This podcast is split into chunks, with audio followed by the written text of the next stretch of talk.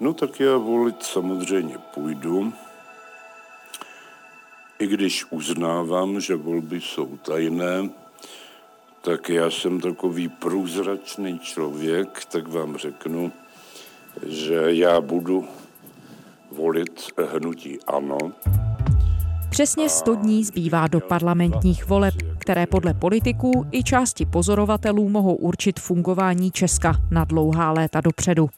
Prezident Miloš Zeman o víkendu zopakoval, že premiérem jmenuje předsedu nejúspěšnější strany, nikoliv lídry volebních koalic.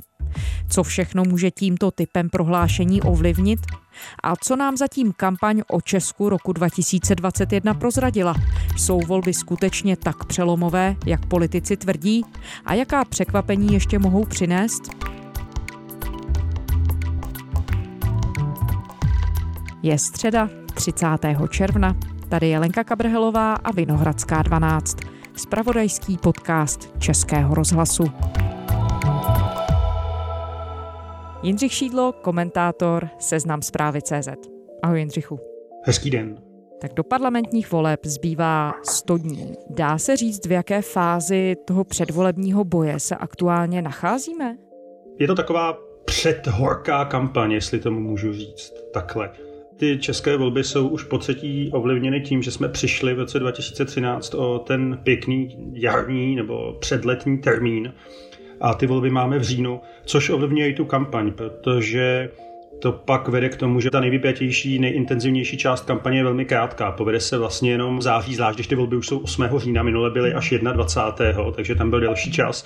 A přece jenom lidi se většinou o prázdninách a v létě chtějí zabývat jinými věcmi než volbami. Takže já očekávám, že přestože ta kampaň jako evidentně houstne, tak její vrcholnou fázi skutečně zažijeme někdy tak od 1. září. A je velká otázka, v jaké se to bude odehrávat atmosféře, protože ten základ, který zatím vypadá, že ty průzkumy ovlivňuje, to znamená situace po covidu a s covidem, může v tom září vypadat úplně jinak. Jakkoliv si všichni přejeme, aby to bylo už v pořádku, jenom prostě protože už v tom dál žít nechceme, tak to ještě tu kampaň, myslím, může významně ovlivnit. To znamená, v první fázi si Eh, pozvu všechny předsedy parlamentních stran, tady Dolan. V druhé fázi jmenuji premiéra a v třetí fázi dám tomuto premiérovi dostatek času, aby vedl náročná koaliční jednání. Prezident Miloš Zeman se do té předvolební kampaně, jestli se to tak dá říct, vložil teď o víkendu v rozhovoru pro Prima CNN News. On v podstatě těch 100 dní předběhl a vyjasnil už dopředu, jak bude postupovat po volbách on, co by nejvyšší ústavní činitel, uvedl, že pověří sestavením vlády ne vítěze voleb, pokud by to byla některá z těch opozičních koalic, ale předsedu nejsilnější strany, a to znamená s nejvyšší pravděpodobností Andreje Babiše. Jaká to je zpráva tři měsíce před těmi samotnými volbami? Já myslím, že to prezident už jednou říkal, že to vlastně zopakoval svoji informaci nebo prohlášení někdy, já nevím, kdy to bylo, tuším někdy v únoru, v lednu. Je to očekávatelné. Je to očekávatelné a je to jedno z témat těch voleb, které, myslím, tím prezident taky vytýčil. Tady čtyři roky funguje něco, co bychom mohli nazvat zemanovská většina.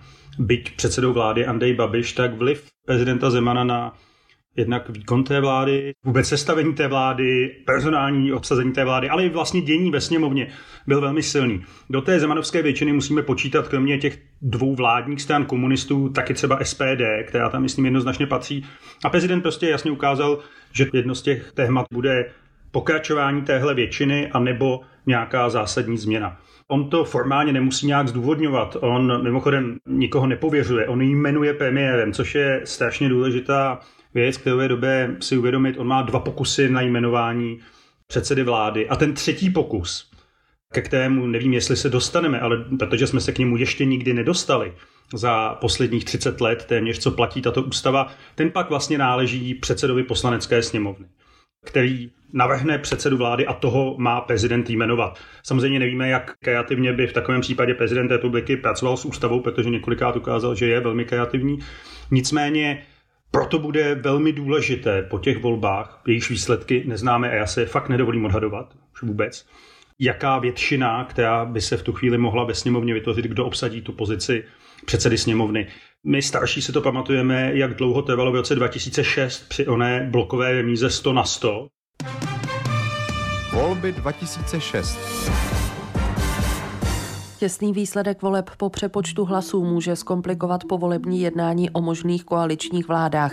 Objevují se spekulace, že by mohla nastat i taková varianta, že by pravice i levice získaly schodně po jednom stu mandátech. Jsme připraveni v těch dalších dní dvou se těmi věcmi zabývat, pokud ta jednání budou poněkud, řekněme, seriózněji připravena. Myslím, že se nám podařilo odblokovat ta zablokovaná jednání z pondělí a mohu jenom konstatovat, že ta dohoda je možná, že tam je celá řada ještě věcí, které musíme domluvit a necháváme si na to těch několik příštích dnů. Novou poslaneckou sněmovnu povede dočasně poslanec ČSSD Miloslav Vlček.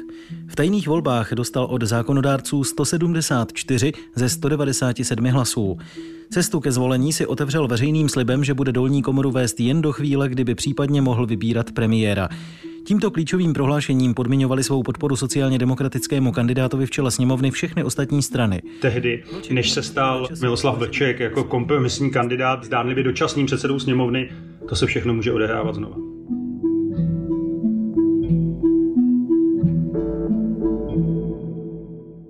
A je to v souladu s ústavou, že takhle dopředu prezident určuje, koho tedy určí jako toho, kdo bude sestavovat vládu? No, je to nezvyklé, ale my jsme si zvykli už u prezidenta Zemana na poněkud neortodoxní, volnější přístup k ústavě. Jak říkám, on může jmenovat kohokoliv, on může jmenovat svého kancléře, svého mluvčího, nějakého svého kamaráda. Vzpomeňme, jak v roce 2013 po pádu nečasovy vlády, což byla ústavně podobná situace, by to nebylo po volbách, ale byl to v úvozovkách první pokus prezidenta jmenovat premiéra jmenoval předsedou vlády Jiřího Rusnoka. Novou vládu bude sestavovat ekonom a ex-ministr financí Jiří Rusnok. Prezident Miloš Zeman tak nevyslyšel přání parlamentních stran a rozhodl se jít cestou úřednického kabinetu. Podle něj je to jediná cesta, jak vyvolat předčasné volby. Příchod hradní stráže avizoval, že přijde něco většího. Místo tiskové konference rovnou jmenování. Prezident republiky dnešního dne jmenoval pana inženýra Jiřího Rusnoka předsedou vlády. Nového premiéra tak veřejnosti nepředstavil oproti očekávání prezident Miloš Zeman, ale jeho kancléř Vratislav Minář. Prezident pak Rusnokovi poděkoval, že přijal jeho nabídku na post předsedy vlády. Vážím si vás jako odborníka. Jsem si vědom toho, že povedete vládu ve velmi nelehkých dobách. Takže je to nezvyklé. Nakonec by bylo asi zajímavé sledovat s lehkou potěuchlostí, co by se stalo, kdyby poslanecký klub ANO nebyl tím nejsilnějším poslaneckým klubem nakonec. Ale prezident tím říká dopředu, aspoň máme jasno, že on chce jmenovat Andreje Babiše. Víme to a ví to volič a volič se podle toho má zařídit. On zároveň řekl, prezident, že bude volit vládní hnutí ANO. Je to běžné, že hlava státu takhle otevřeně podporuje jedno konkrétní uskupení? U prezidenta Zemana ano. Prezident Zeman v minulosti oznámil dopředu, koho bude volit, ať už to bylo SPOZ, ať už to byly sociální demokraté, které, myslím, podpořil tímto sdělením. V roce 2019 při evropských volbách já nezdílím ten tady často opakovaný názor, že prezident má být nadstranický. Jakmile je prezident volen, zvláště v těch přímé volbě, tak je zjevné, že prezident má nějaké politické názory, kvůli kterým ho ti lidé volí a je tím pádem logicky nějaké části politické scény blíž. Prezident Zeman tohle dělá otevřeně. Václav Klaus, jeho předchůdce, byl čestným předsedou ODS ještě v době, kdy byl prezidentem, takže já na tom nevidím v zásadě nic špatného. Je to prostě politická soutěž a prezident je jeden z nejdůležitějších aktérů na té scéně. A jak to jeho prohlášení číst ve světle aktuálních předvolebních průzkumů? Když se na ně podíváme, tak podle toho čerstvého průzkumu společnosti Kantar pro českou televizi ze 7. až 18. června by nejvíc hlasů, 24% získala koalice Pirátů a Stan. Těsně za tímhle uskupením je koalice Spolu Hnutí ANO by podle toho průzkumu mělo 21,5% hlasů ale na druhou stranu pak tu máme třeba ještě nový průzkum CVVM z minulého týdne a tam by naopak hnutí ano zvítězilo.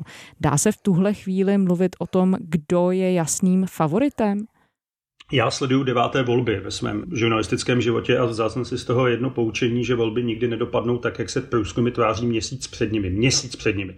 Je to dané tím, že lidé se skutečně velmi často rozhodují posledních deseti dnech, v posledním týdnu. Má na to vliv spousta možných okolností, takže já bych ty průzkumy, které navíc ty tři strany, jak si citovala ten Kantar, tak tam se pohybují všechny v pásmu statistické chyby mezi sebou tak já bych to bral s velkým nadhledem nutným, abychom pak zase všichni nebyli překvapeni. Jakkoliv si myslím, že zase budeme překvapeni. Každé volby jsme něčím překvapeni a nejenom já, který to o sobě jako s ironí říkám, ale všichni jsou nakonec překvapeni.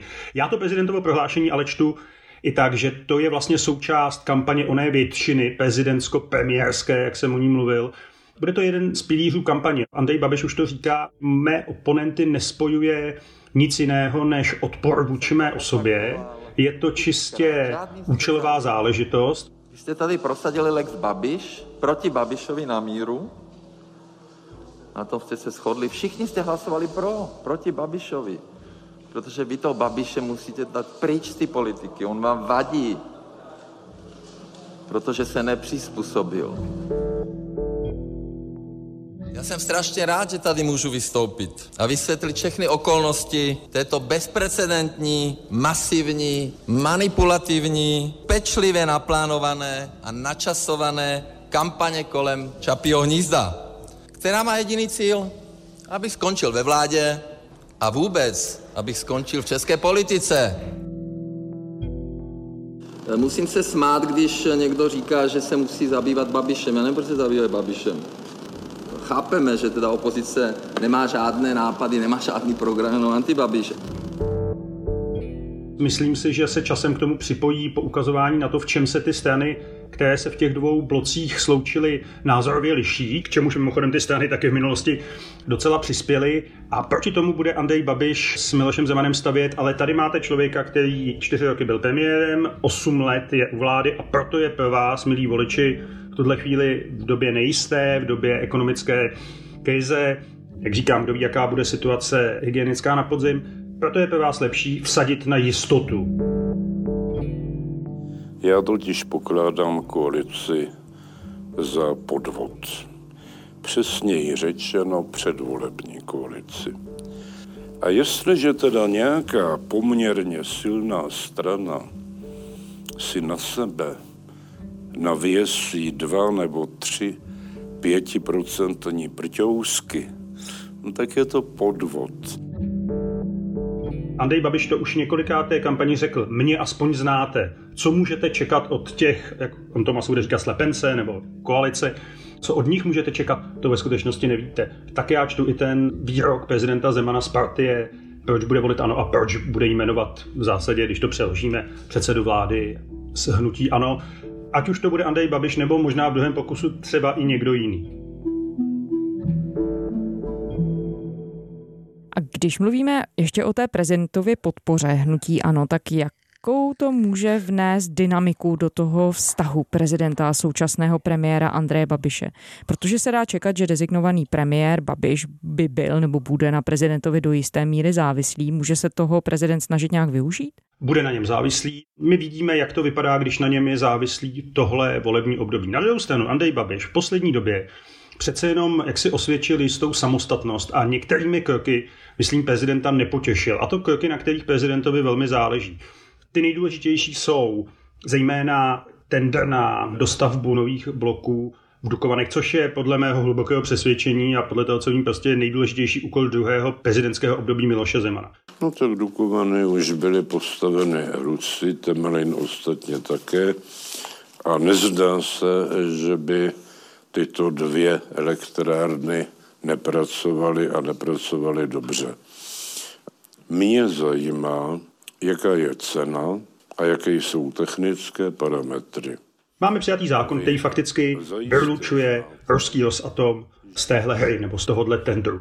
Jestli bude chtít prezident třeba po volbách ten zákon změnit nějakým způsobem, to je otázka, já bych se tomu vůbec nedivil. Dál jde o ředitele Bezpečnostní informační služby Michala Koudelku. Tam už Andrej Babiš teď dělá takové úskoky, že ačkoliv podpora pro ředitele BIS je jak z vládních stran, tak z těch opozičních a jediní, kdo je proti, jsou komunisté Tomio Okamura a prezident Zeman, tak on ho zjevně nechce po druhé definitivně jmenovat, protože by to musel udělat v srpnu nebo do půlky srpna. Je otázka, nakolik ta příští případná vláda Andreje Babiše by byla závislá na těch dalších stranách, které jsou prezidentovi velmi lojální.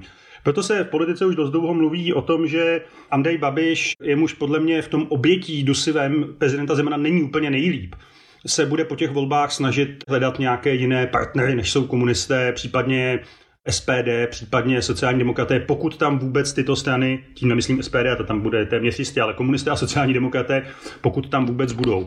V tu chvíli by samozřejmě ta vláda s jinými partnery, kteří to zatím samozřejmě odmítají, protože před volbami mohla být vůči tomu prezidentovi mnohem sebevědomější. Vzpomeňme si, jak sebevědomá z dnešního pohledu byla vláda Bohuslava Sobotky vůči prezidentu Zemanovi, aspoň v některých věcech. Ono se hodně mluví o tom, že tyhle volby jsou zlomové. Ty jsi sám říkal, že už si jich sledoval řadu. Vnímáš to taky tak? No, já jsem se snažil teď před natáčením dopočítat, kolikrát jsem slyšel, že jsou to zlomové a historické volby a mám pocit, že jsou to téměř vždycky všechny. Nebo alespoň někdo z těch aktérů je za ně prohlásí, protože to je prostě dobrý mobilizační prvek. Takže je to prostě výhodná rétorika pro ty, kteří kandidují. Ano, ano, milí voliči, přijďte, protože tentokrát jde o všechno a příště půjde zase o všechno. Ty volby jsou výjimečné a důležité. Mně to trochu připomíná volby v roce 2010. A to v tom, že ty předchozí volby se odehrávaly v úplně jiné ekonomické situaci. V roce 2006 jsme žili ve vrcholné fázi ekonomické prosperity, po níž následoval velmi prudký pád. V tom roce 2008-2009 tak teď kvůli covidu to je, takže ta kampaň a uvěřitelnost slibů jsou o něco nižší než v těch minulých volbách. Na druhou stranu ty volby minimálně pro část společnosti jsou důležité, protože po dlouhé době cítí, že by konečně, když to řeknu zjednodušeně, je mohli vyhrát. Tady existuje část společnosti, která 8 let prohrává jedny volby za druhými. Prezidentské oboje, parlamentní a vlastně tahle skupina jejíž voliči většinou podporují jeden z těch dvou opozičních bloků, už hrozně dlouho nic nevyhráli. Něco velkého, důležitého a oni se k tomu upínají i vzhledem k blížícímu se konci mandátu prezidenta Zemana, což bude pro Česko znamenat zcela jistě velmi zásadní přelom, tak oni cítí, že teď i na základě toho, co vidí v průzkumech, je šance na tu změnu. Já nevím, jestli to není ještě přece jenom předčasné, protože do těch voleb je dost času, ale pokud tuhle retoriku, já myslím, že už ji používají, budou používat ty dvě opoziční koalice, tak tím budou vlastně vycházet z té poptávce, která je po těch osmi dlouhých letech. Představme si, co bylo v roce 2013. To je skutečně už jako hodně dlouho. Myslím si, že ta retorika může uspět. Otázka je, jestli ta druhá strana i s případnými novými účastníky prostě nebude přece jenom o něco silnější. A pokud se díváme na Česko, tedy ty tři měsíce před volbami, co jsme se o něm zatím z té kampaně dozvěděli? Přináší nějaké výrazně nové nebo jiné trendy v chování jak politiků, tak třeba i voličů? Nebo je to podobné těm předchozím volbám? Opakuje se třeba i to, o čem si teď mluvil, že se vlastně hrotí některé momenty nebo se označují ty volby za zásadní důležité, i když to je prostě pokračování nějaké normální demokratické tradice? Za prvé, ono, máš pravdu, je to prostě pokračování normální demokratické tradice. Já jsem rád, když občas před každými volbami někdo připomene, že tohle je pořád demokratická země, kde se konají svobodné volby. Ty volby jsou výjimečné nepochybně v tom, že poprvé v historii se tady uspořádali ty dva opoziční bloky, které tím zvyšují svoje šance. Oni se dali dohromady ještě předtím, než volební zákon byl zrušen ústavním soudem, což byl jeden z důvodů, protože ty strany, které jsou v těch blocích, měly při minulých volbách jenom o 100 tisíc hlasů méně než hnutí Ano Andreje Babiše. A to mělo milion a půl. Přesto mělo o 30 mandátů méně, tak to byl jeden z těch hlavních důvodů. To je samozřejmě něco, co jsme ještě tady nezažili. Je to úplně nová situace. Trochu to připomíná Slovensko v druhé půlce 90. let, kdy se snažilo zbavit a nakonec úspěšně Vladimíra Meče, jakkoliv nechci srovnávat Vladimíra Meče a Andreje Babiše. Co mě trochu překvapuje zatím v té kampani, jsou věci, které se vracejí a o kterých si člověk mohl myslet, že jsou už jaksi jednou provždy pohřbeny na tom zbytově předvolební retoriky, nebo jak to říct, na tom předvolebním zbytově. Ale nepochybně to, že se vracejí, vychází z nějakých jako průzkumů velmi dobře dělaných. A to je jednak téma migrace, což v roce 2021, jestli tady v téhle zemi je téma migrace, jak já žiju asi v nějaké jiné zemi. Nicméně Andrej Babiš, Tomio Okamura ho používají, a zejména Andrej Babiš ho používá prostě proto, že to zřejmě vidí jeho volební strategové v průzkumech jako něco, co může aspoň část veřejnosti oslovit. A to druhé téma je samozřejmě, a to je téma, které já slyším fakt 20 let, to je korupce. Ať už to znamená cokoliv, tak tady po čtvrté za sebou přichází strana, která v zásadě všechno staví na tom, že stačí zavřít pár lidí, udělat pořádek a všechno bude v pořádku. Po věcech veřejných hnutí ANO v roce 2013, částečně musím říct Pirátek v roce 2017 tím jejich slavným autobusem, teď přichází vlastně taková jako do obleku převlečená policejní jednotka Roberta Šlachty, přísaha. 30 let. To jsem věnoval boji za spravedlivé Česko. Spál jsem na ubytovně, nedažil víkendy, ani Vánoce a šel do toho po hlavě. A vzhledem k tomu, že ta jejich kampaň je skutečně hodně podobná i vizuálně, zkrátkou, obrazem, kampaní hnutí ANO v minulosti, tak tady máme starý příběh s nově vybraným hrdinou ve velmi podobném balení. Jdu do toho. Přijďte se ke mně. Ono dokonce o víkendu premiér Babiš připustil nebo uvedl, že to hnutí přísaha bývalého detektiva Roberta Šlachty za ním stojí marketingově stejní lidé, jako stáli za hnutím ANO. V té souvislosti se tu vede debata nejenom v médiích, ale třeba i mezi politology o tom, jestli to hnutí přísaha nemůže být nějakým bečkem pomyslným hnutí ANO. Víme o tom cokoliv bližšího? Pokud je o ty marketingové týmy, tak ono to bylo jako fakt poznat. To bylo poznat i ve videích, která byla stříhána úplně stejně jako videa, která dodnes můžete najít na YouTube. Hnutí ano. Já, co o tom vím, nebo co jsem slyšel, tak že by to bylo přímo Bčko, to se říct nedá. Mělo by to být uskupení, které by mohlo být využito i šířeji. Dva pánové, Robert Šlachta a Andrej Babiš, které spolu pojí jako historicky mimořádně dobré vztahy. Teď je to pět let, co Andrej Babiš bojoval za Roberta Šlachtu při policejní organizaci tak ti dva na sebe v zásadě neutočili. Asi tak přes 14 dny došlo k zajímavé situaci, kdy jako kdyby najednou pochopili, že nemůžou hrát už teď roli přímých spojenců, takže se oba vůči sobě vymezili a tím to zase skončilo. Já si myslím, že pokud se přísaha dostane do sněmovny, což ještě vůbec nepokládám za jisté, skutečně na to je ještě příliš bezo a jsou to asi tři průzkumy, tak Andrej Babiš se zlobit nebude. Naopak si myslím, že v tu chvíli se dá znova použít to, že tady je statečný policista, který jistě se rád zapojí do další očisty našeho společenského života. Překvapilo mě, že úplně stejně o tom mluvili Piráti, to pro mě bylo celkem překvapivé, na druhou stranu, tak co k tomu mají asi tak říct, ale já si nejsem jistý, jestli už dnes můžeme mluvit o Robertu Šlachtovi jako jistém účastníkovi příští sněmovny nebo příští straně, která se tam dostane tak pořád mluvíme na základě nějakých předvolebních ano. odhadů, předvolebních preferencí, které tedy v těch posledních kolech dávají tomu hnutí lehce nad 5% s tím, že by se do sněmovny mohlo dostat. Já se ještě vrátím k tomu, co si říkal o tom hlavním slibu toho hnutí a to je boj proti korupci. Proč právě tohle téma jistou část českého elektorátu tak táhne?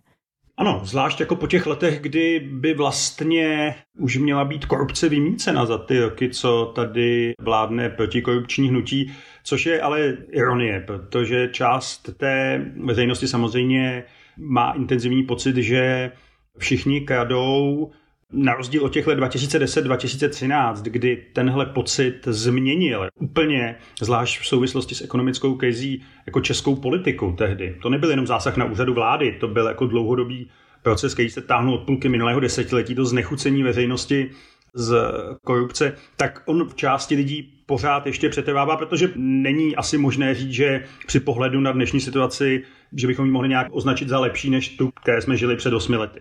Částečně to funguje taky, když si dáte tohle heslo, tak už pak nemusíte pro tu část lidí vymýšlet nějaké další velké programové taháky, protože tohle stačí. Jenom upozorňuji znova, že mluvíme o straně, která v těch průzkumech, které dávají nejlepší výsledky, je na 6%. Takže ono už to asi není tak masové téma, jako to bylo v roce 2012-13, nebo ještě možná v roce 2010, já jsem to pocitoval ještě intenzivněji.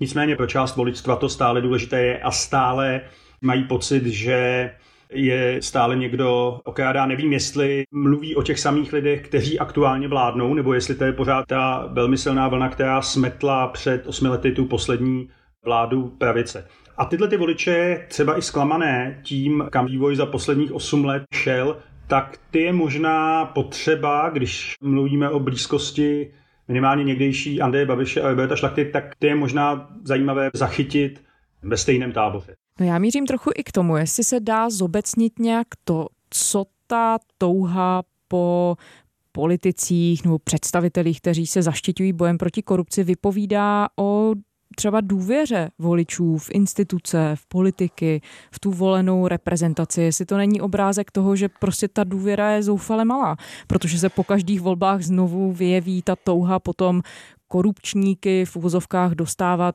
za mříže nebo kamkoliv. No, ano. Já myslím, že Česko pořád ještě prochází proměnou politické scény, která začala někdy před těmi deseti lety. Jo. Když si vezmeme volby 2006, tak tehdy ještě ODS a ČSSD měli 67%. V těch minulých volbách v roce 2017, jestli to počítám správně, měli necelých 20. A ti voliči museli někam přecházet a museli přecházet s nějakou motivací. Já nevím, nakolik lze důvěru v konkrétní politiky stotožňovat s důvěrou v instituce, ale každopádně svého času se říkal takový bonmot, já to slovo nemám moc rád, ale říkal se takový vtip, že český volič úplně přesně neví, co chce, ale nepřestane, dokud to nedostane.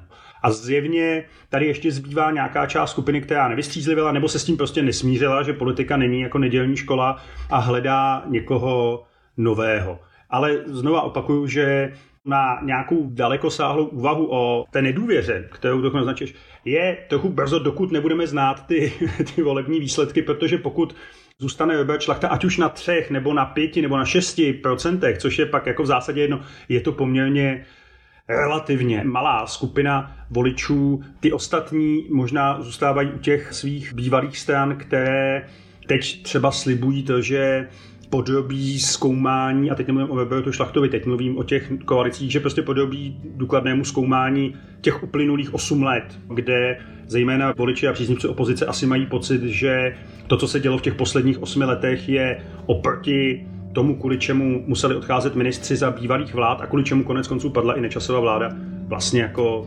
banální. Já rozumím tomu, co říkáš, že je velmi těžké v tuhle chvíli odhadovat cokoliv. Spousta těch věcí se ještě může změnit. tak závěrečná otázka možná bude ale taky trochu těžší. Dá se odhadovat, co nás ještě v těch příštích třech měsících do těch voleb může čekat? Obtížně, já myslím, že teď si všichni dají trochu pauzu, protože, jak jsem říkal, volič bude mít teď trochu jiné starosti a lidé, kteří rok a půl žijí v tom permanentním životním lockdownu, ať už je jakýkoliv, ale prostě žijí pod covidem rok a půl, tak si možná budou chtít prostě o těch prázdninách a v létě oddechnout a myslet na něco jiného. Pak přijde ta velmi intenzivní říjnová kampaň. Já bych nevylučoval něco, co se objevuje obvykle před volbami, a to je nějaké jako tématické překvapení. A možná jsme na to všichni zapomněli, ale minulé týden před volbami vznikla úplně absurdní kauza litium, která, myslím, ty výsledky mohla celkem ovlivnit. Vrtěti psem právě název tohoto amerického filmu si vypůjčil premiér Bohuslav Sobotka z ČSSD, když ve sněmovně obhajoval memorandum, které podepsal s australskou těžební firmou European Metals Holdings ministr průmyslu a obchodu Jiří Havlíček z ČSSD. Pro tuto stranu je kauza kolem těžby lítia vykonstruovaná a umělá. Naopak předseda hnutí Ano Andrej Babiš označil plánovanou těžbu za krádež spáchanou sociální demokracií. Já považuji za skandální že vláda dělá takovéhle kroky. ČSSD to dělá. Takže máme tady krádež za dně lítium. A pak je tam ještě jedna věc, kterou nepřivolávám, ale která se může před těmi volbami odehrát a byl bych radši, kdyby se odehrála dávno po volbách. A to je trestní kauza Andreje Babiše. Teď státní zastupitelství čte a rozhoduje o tom, jestli Andrej Babiš bude postaven před soud. Já si nemyslím, že by to mohlo nějak moc ovlivnit lidi, kteří jsou rozhodnutí ho volit nebo nerozhodnutí volit. Nicméně si myslím, pokud by tam padlo rozhodnutí do těch voleb, minule padlo rozhodnutí o trestním stíhání v srpnu, prosím, a Andrej Babiš byl vydáván sněmovnou v září. Policie bude moct začít trestně stíhat předsedu hnutí Ano Andreje Babiše a druhého muže hnutí Jaroslava Faltínka. Sněmovna oba zbavila imunity. Policie o to požádala kvůli 50 milionové dotaci na farmu Čapí hnízdo. Babiš po vydání kauzu znovu označil za pokus ovlivnit říjnové sněmovní volby. Jasně se ukazuje, že je dobré, že moje rodina držela anonymní akcie. Ta mediální štvanice na moji rodinu je absolutně neuvěřitelná. Tak, to myslím Andreje Babiše nastartuje do další fáze kampaně, kde sám sebe bude vykreslovat. Bude to absurdní, ale myslím, že to částečně bude fungovat jako oběť té staré skorumpované politické třídy, která se ho snaží před dalším vítězstvím jaksi odstavit tím, jak on bude říkat, 13 let, 14 let starým případem to, že ministerstvo spravedlnosti už dlouhá léta obhospodařuje hnutí ANO, tak to samozřejmě říkat nebude, ale Zvlášť ještě pokud by se to skombinovalo třeba s nějakým dalším vzkazem z Evropské unie, ať už od komise, od parlamentu, tak Andrej Babiš ještě část své kampaně postaví na tom, že je oběť, které nechtějí dovolit dodělat práci a myslím, že by na to někteří lidé mohli slyšet. A nabízejí v tuhle chvíli ty koalice opoziční jiný plán než to, jak se zbavit Andreje Babiše, když to přeženu trochu? Já myslím, že ano. Koho to zajímá, tak ať si přečte jejich programy. Samozřejmě, že to zbuzuje řadu otázek. Já jsem mluvil už o Pirátech, ale ta druhá koalice, tam spolu jsou strany, které proti sobě hlasovali v tak neuvěřitelně důležité věci, jako bylo zrušení superhrubé mzdy a výše daní. To jsou strany, které nemají společný náhled na euro, což jako může být příští volební období, nebo mělo by být příští volební období jedno z témat, takže tam ta nejistota, co vlastně volič za to dostane, nepochybně bude a já už jsem to říkal, na to taky Andrej Babiš s pomocí prezidenta bude hrát. Nicméně myslím, že pro voliče těch dvou koalic je prostě nejdůležitější ten klíčový vzkaz a to je buď to s námi, nebo s Babišem, což ale taky sebou nese ještě jednu zprávu. Pokud má Andrej Babiš skončit, být odstaven od moci, ať si to někdo přeje nebo ne, prostě tak to téma těch voleb stojí, tak se to neobejde bez spolupráce těch dvou opozičních bloků. A upozorňuji, že to je pět stran, které se liší v názorech na velikou spoustu věcí. Jsou to lidé s úplně různými generačními zkušenostmi, jsou to lidé často s řadou osobních ještě starých sporů, takže ta případná budoucí pozbabišovská vláda, pokud by měla vzniknout z těchto dvou bloků, protože jinak bude u moci aspoň nějakým způsobem částečně prostě Andrej Babiš a hnutí ano, tak jednak bude muset se vyrovnat s neuvěřitelně složitou ekonomickou situací a vůbec jako složitou situací té země. A ještě k tomu se bude muset vyrovnat sama se sebou. A upozorňuji, že ještě Česko nikdy nemělo vládu, ve které by bylo pět stran. Jindřich Šídlo, komentátor serveru Seznam zprávy CZ. Děkujeme za rozhovor. Děkuji za pozvání, hezké léto. A to je ze středeční Vinohradské 12 vše. K našim dílům se můžete kdykoliv vrátit na serveru iRozhlas.cz a také ve všech podcastových aplikacích. Najdete je i v aplikaci Můj rozhlas, kde je i všechno další rozhlasové audio. Psát nám můžete na adresu vinohradská12 zavináč rozhlas.cz To byla Lenka Kabrhelová. Těším se zítra.